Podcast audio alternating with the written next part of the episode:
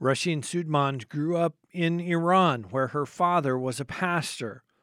Iran is a Muslim country where Christians are persecuted, but her family's life seemed pretty normal until one day when Rashin was 13 years old. She was outside their house playing. A car came and parked front of our house, and we didn't know who they are. But uh, after a few 10 minutes, I remember they invited my father to sit in their car and even I didn't hear the conversation but I felt it's something wrong it is and then sense of fear Jesus never promised his followers an easy path. In fact, he told his disciples that the world would hate them. He sent them out as sheep among wolves. Jesus' words came true in the life of the apostles, and they're still coming true today in the lives of his followers around the world. Join host Todd Nettleton as we hear their inspiring stories and learn how we can help. Right now on the Voice of the Martyrs Radio Network.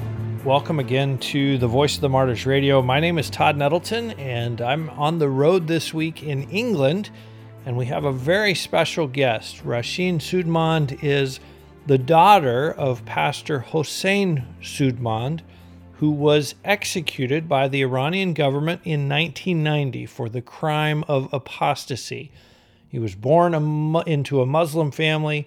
He became a follower of Jesus, and they, the government, told him, "You can continue to follow Jesus, and you will be killed, or you can become a Muslim again and go home." He made the choice. No, I am a follower of Jesus. We are here with his daughter, Rashin. Rashin, welcome to the Voice of the Martyrs Radio. Thank you, brother for inviting me, and it's my privilege and honor to be here and share my story with you. You were 13 when your dad was killed. What what do you remember about him? When you picture your dad, what are the memories that that you have of him?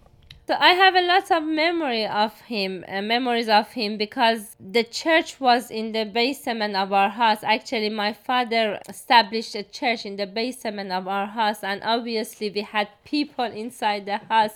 The building he used to use it was um, the second floor and the basement, but we usually had more people uh, in the yard and around us. Uh, uh, so yeah, I clearly remember. So I could see the way he was ministering to other people, uh, especially people who would come to the, our house and ask the questions. So and some uh, about Christian faith. So my father, my father patiently would answer all the, their questions as well, and it was not just asking their question; he was care about them. So he had caring heart and loving heart and i remember he had a bicycle in our house and uh, still i can visualize that bicycle and my father had pain in his leg and but he would cycle miles and hours to see one person. Some of the members of the church they uh, live far from our house. So i remember some sometimes he would take us with him. I remember uh, his bicycle and also he was two hours cycling to see different people and just take care of them and to see how they are doing it seems like from what I've read and from what you've said, he just loved people. Not just the people in the church, but Muslims, the neighbors, everyone. He just had a love for people. Exactly, he had uh, he had love for everybody, even children. Even I remember a family who had a disabled child he loved my father and one day they were living far from us and one day he just left house and came to our house to see my dad and they were very worried and immediately when he, he came to our house my, my dad called them and let them know that they, he is here so he loved children as well so after he uh, he died uh, after his martyrdom even neighbors they testified that how kind he was and how caring heart he had. Are there things you remember in your family, like, you know, him reading you stories or him giving you hugs or tucking you in at night? Are there things like that that you remember about him? Exactly. I remember he would spend time individually with each one of us. um, for instance, he, he would take me to coffee shop and had or restaurant and had a quality time with me as well. Although he had quality time with the whole family, but it was important for him to had a quality time with each one of us as a as his children. So that that is what it's important for me when I remember him as my father. Do you think he knew or had a had a sense that he might not be able to be there when you were 20 or 25 or when you got married? Do you think he had any kind of a sense that maybe his life was going to be short? I think he knew because he was very keen and for us to be very independent and always he would tell us or the way he was treated us or he tried to raise us as a children to be independent. And sometimes he would send us uh, my my sister and myself three uh, three children together to a distance place with the taxi. He was not he, he was not with us. He made sure that the taxi driver is safe but he would send us by ourselves with just taxi driver for instance. And i think now when i'm thinking about those moments i just sometimes i i think maybe he knew that that was he was very keen for us to be more independent and yeah uh, grow in more being more mature yeah in yeah in our life and what do you remember about the faith lessons that he taught you or how he taught you what it means to follow Jesus and how you live out that faith on a daily basis so we had our family praying meeting every night. So that was really important for him. And no one could cancel even if we had a guest. Yeah even if we, if we had a guest as i mentioned so we had a church in our house. Sometimes we had other members or other people. They were welcome to join us but he never canceled so and then yeah he always uh, teach us about god and encourage us to read our Bibles and told us stories about Jesus Christ. And what was incredible about him, he told us about Jesus with the stories because he knew we are a child. So the way he was sharing the stories it was the way was yeah the child can understand so it was like uh, milk easy food for us but on the other mm-hmm. hand in that there was some way that we understood about God and his lordship and who was Jesus. Yeah. so he didn't just pastor his congregation, he pastored his family as well. Exactly. Yeah, he pastors. Yeah, exactly. Yeah. Yeah. We're talking today on Voice of the Martyrs Radio with Rashin Soodmand. Her father was martyred in Iran in 1990 did you understand even as a as a girl that what he was doing was dangerous in Iran? Did you know that well, my dad's a pastor, this this could be dangerous for our family? Um actually not till I was 11 because everything was okay and even uh, the church had this freedom to um, actually i didn't sense fear or i don't know if there was something but i think everything happened from uh, when i turned to 11 and then because one day i was playing in our yard and with other friends and i remember a car came and parked front of our house and we didn't know who they are. We, we were thinking maybe they are some of those people came to in order for him to minister to them. But uh, after a few 10 minutes i remember they invited my father to sit in their car and even i didn't hear the conversation but I f- felt it's something wrong it is and then sense of fear. That was the first time he was arrested. So he was arrested for a month. And then after that, after one month, they released him. they warned him and they gave him two weeks time to think to think about his life and they told him whether you are going to stop your ministry and deny your faith or we will kill you and that's the serious warning and um, because they couldn't stop my father. So do you remember uh, when he came home after being arrested that month? Do you remember what happened when he came through the door or what you thought when you thought oh dad's home Yes, we were waiting for him because we heard that they are going to release him. It was around two o'clock, and um, we were we were actually preparing house for him and cleaning. And yeah, when he came to the house, we were all crying, and yeah, we ran towards him. So I remember the first person uh, actually ran to my father was my oldest brother he was uh, actually uh, yeah cleaning the yard and then so because my father was very clean um, man and he wanted everything be tidy and so we were preparing house for him uh, so i rem- yeah i clearly remember um, the moment he uh, came to the house and we were really happy and we were thinking uh, telling to myself i hope this is the last time that we are not having him for for this such a long time. Unfortunately, it wasn't the last time.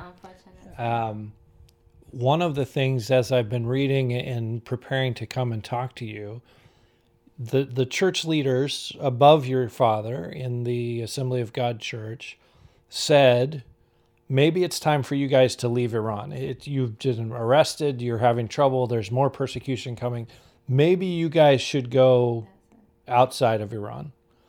Your dad said, No, I'm not going to leave. Tell us a little bit about that.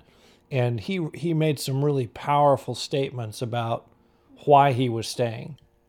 As I mentioned, after his the first time he was arrested, everything was changed, and uh, we didn't have that freedom uh, anymore and then uh, he went to other brothers uh, in Tehran and share all the information, all, all, his experiences with the brother Haik and other brothers.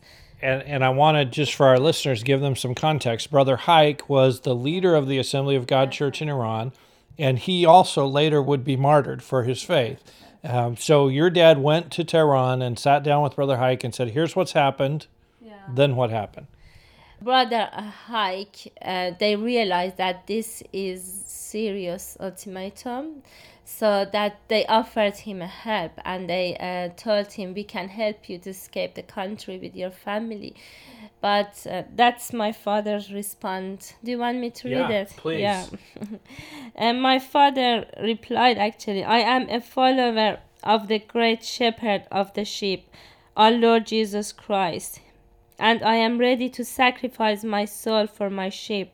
For me to escape from this persecution would cause the hearts of my flock to become cold and weak. I never want to be a bad example for them.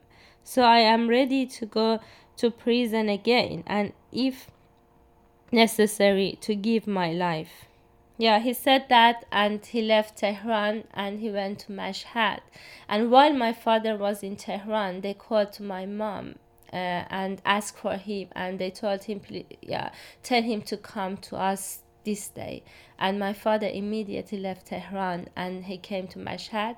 He went house and left her suit his suitcases and I was the only one with my mom uh, in the house and he told me Rashin please make a tea i'll come back in two uh, hours and then so i was preparing tea for him in order for him to come and i can um, uh, help him and welcome him but he didn't come back that day after two weeks we heard that chilling news that he was executed for his uh, faith in mashhad prison we're talking today on Voice of the Martyrs Radio with Rashin Soodmand. Her father was martyred in Iran. So, Rashin, you heard after the fact. It was you didn't. There was never a time where they said, the court has ruled your father's going to be executed or you know come and visit or a court hearing or anything like that was that unusual or is that just how things work in Iran Mm, I yeah, that's how things work in Iran. Yeah, we had chance to see my father twice. Yeah, one when he was in prison for one month, and then when he was um, two weeks before his uh, execution, we we had chance to see him uh, once, and then uh, so I remember the last time we saw him in the prison. What what do you remember about that, or, or what did he say during that visit? Well, yeah, so it was joyful and painful time because as a 13 years old, I was thinking why I should, I, I, I need to have my father with me and why should I ask uh, permission for other people to let me to see my father. So it was very joyful as well and painful and uh, so we just share our experiences and we told him the stories we have about the, our school. And my father was just encourage he was encouraging us to uh, continue our study and yeah encourage us to study uh, and look after my mom as well. So it was just very normal and daily conversation. So he didn't want actually go to the details what is happening to him because we were small children and yeah, and he didn't want to upset my mom as well. So what what was that visit like as far as the setup? Was was he on one side of glass or one side of bars or were you all in a room? Did you get a chance to give yes, him a hug yes, or? we were in the yeah we were in the same room so no it was not the glass yeah separated us. Okay. no no it was uh, yeah we went to a room yeah. So do you think at that time that he knew i'm going to be executed or i'm going to be killed or do you think he thought this is like last time they're going to hold me for a while and then i'll go home no he knew that. He knew that um, while we were leaving the prison, the room that we met him, uh, by my youngest sister, she she said, I think she asked me to look back, and yeah, my father was uh, he was in tears, and he didn't want us to see, and he he was trying to remove it with his hand, and. Uh, I think my sister she saw it clearly and I think because he knew that's the last visit. And also after his martyrdom, we heard from some police guard or religion police that um, because another time police um, one man from prison came to our house and asked us to go to the uh, to that place because my father wanted to visit us. And we went to that place and we stay we were waiting for two hours in order to see him but didn't happen. And after that they told us uh, he can't see you today and we will uh, let you know for another time. And we were wondering so what why what was the reason a pur- purpose uh, for that visit? And after uh, his martyrdom we heard that on that day he was in another room and they were showing him uh, his family. It was like it was kind of warn him that so you have an option. This is your family and your small children and your blind wife and this is your fate. Now you have to choose. So in it was one final test for your father. Exactly. here's your family. They need you or you can go on with this crazy christian stuff or you go home and take care of your family. Family yeah. And so your father made a choice. Exactly yeah. He made a choice. So when you think about that now what do you think about your father's choice? Uh, he he chose christ what do you think about that? Yeah i'm very proud of him and i'm very proud to be his, his, uh, his daughter. Actually he chose christ. Although i don't want to deny or ignore the painful side we went through and all the difficulties and uh, uh, vulnerabilities so we face in uh, during uh, that time especially so we were small children with my blind mom because my father was not the only father. He was a great help for my mom as well. Even on that time although it was difficult for us but we were um, very proud of him, and now I am proud of him that he chose Christ because yeah, Christ is um, live, and um, yeah, he knew that he's going. Yeah, God is going to look after his family. We're talking today on Voice of the Martyrs Radio with Rashin Soodmand. She is the daughter of Pastor Hossein Soodmand, who was martyred in Iran. How did you find out, Rashin, that your father had been executed? I was in school and I came home and um, no one was at home. And then after one hour, uh, that was um, not normal, it was weird. So usually my mom had to be at home when um, uh, we were coming from school but it was so it was strange that no one is at home after one hour they came because they went to the graveyard on that day they informed uh, my family and um, brother Haik and other pastors he was executed. So they, they immediately went to the graveyard. So when they came um, i when they entered to the house, even because um, they were wearing black and clothes, and then I just immediately I uh, realized that um, yeah my it's ha- something happened to my dad, and then yeah they everybody came to our house and told us the. So did did Pastor Haik talk to you about that? About, you know, your dad's a hero, your dad has done this amazing thing? What did he say about it? Yeah, brother. Um, the first person he informed us, told us, was one of our neighbor who was Christian, and we were very close together. So she told us, and then everybody came, and brother Haik. It was strange atmosphere because it was between sadness and happiness so sadness because no one expect that. Even churches expect that happen. And i remember all the people were crying and brother uh, Haik was sad because he lost his friend his colleague and also as a family we lost our father. But i clearly remember he would say i'm jealous of him. I'm jealous of him. I had to be the first one to live, to give my life to Jesus. And um, it was, I could see the regret in his uh, face. Yeah. And then he was um, preaching uh, very boldly and powerful.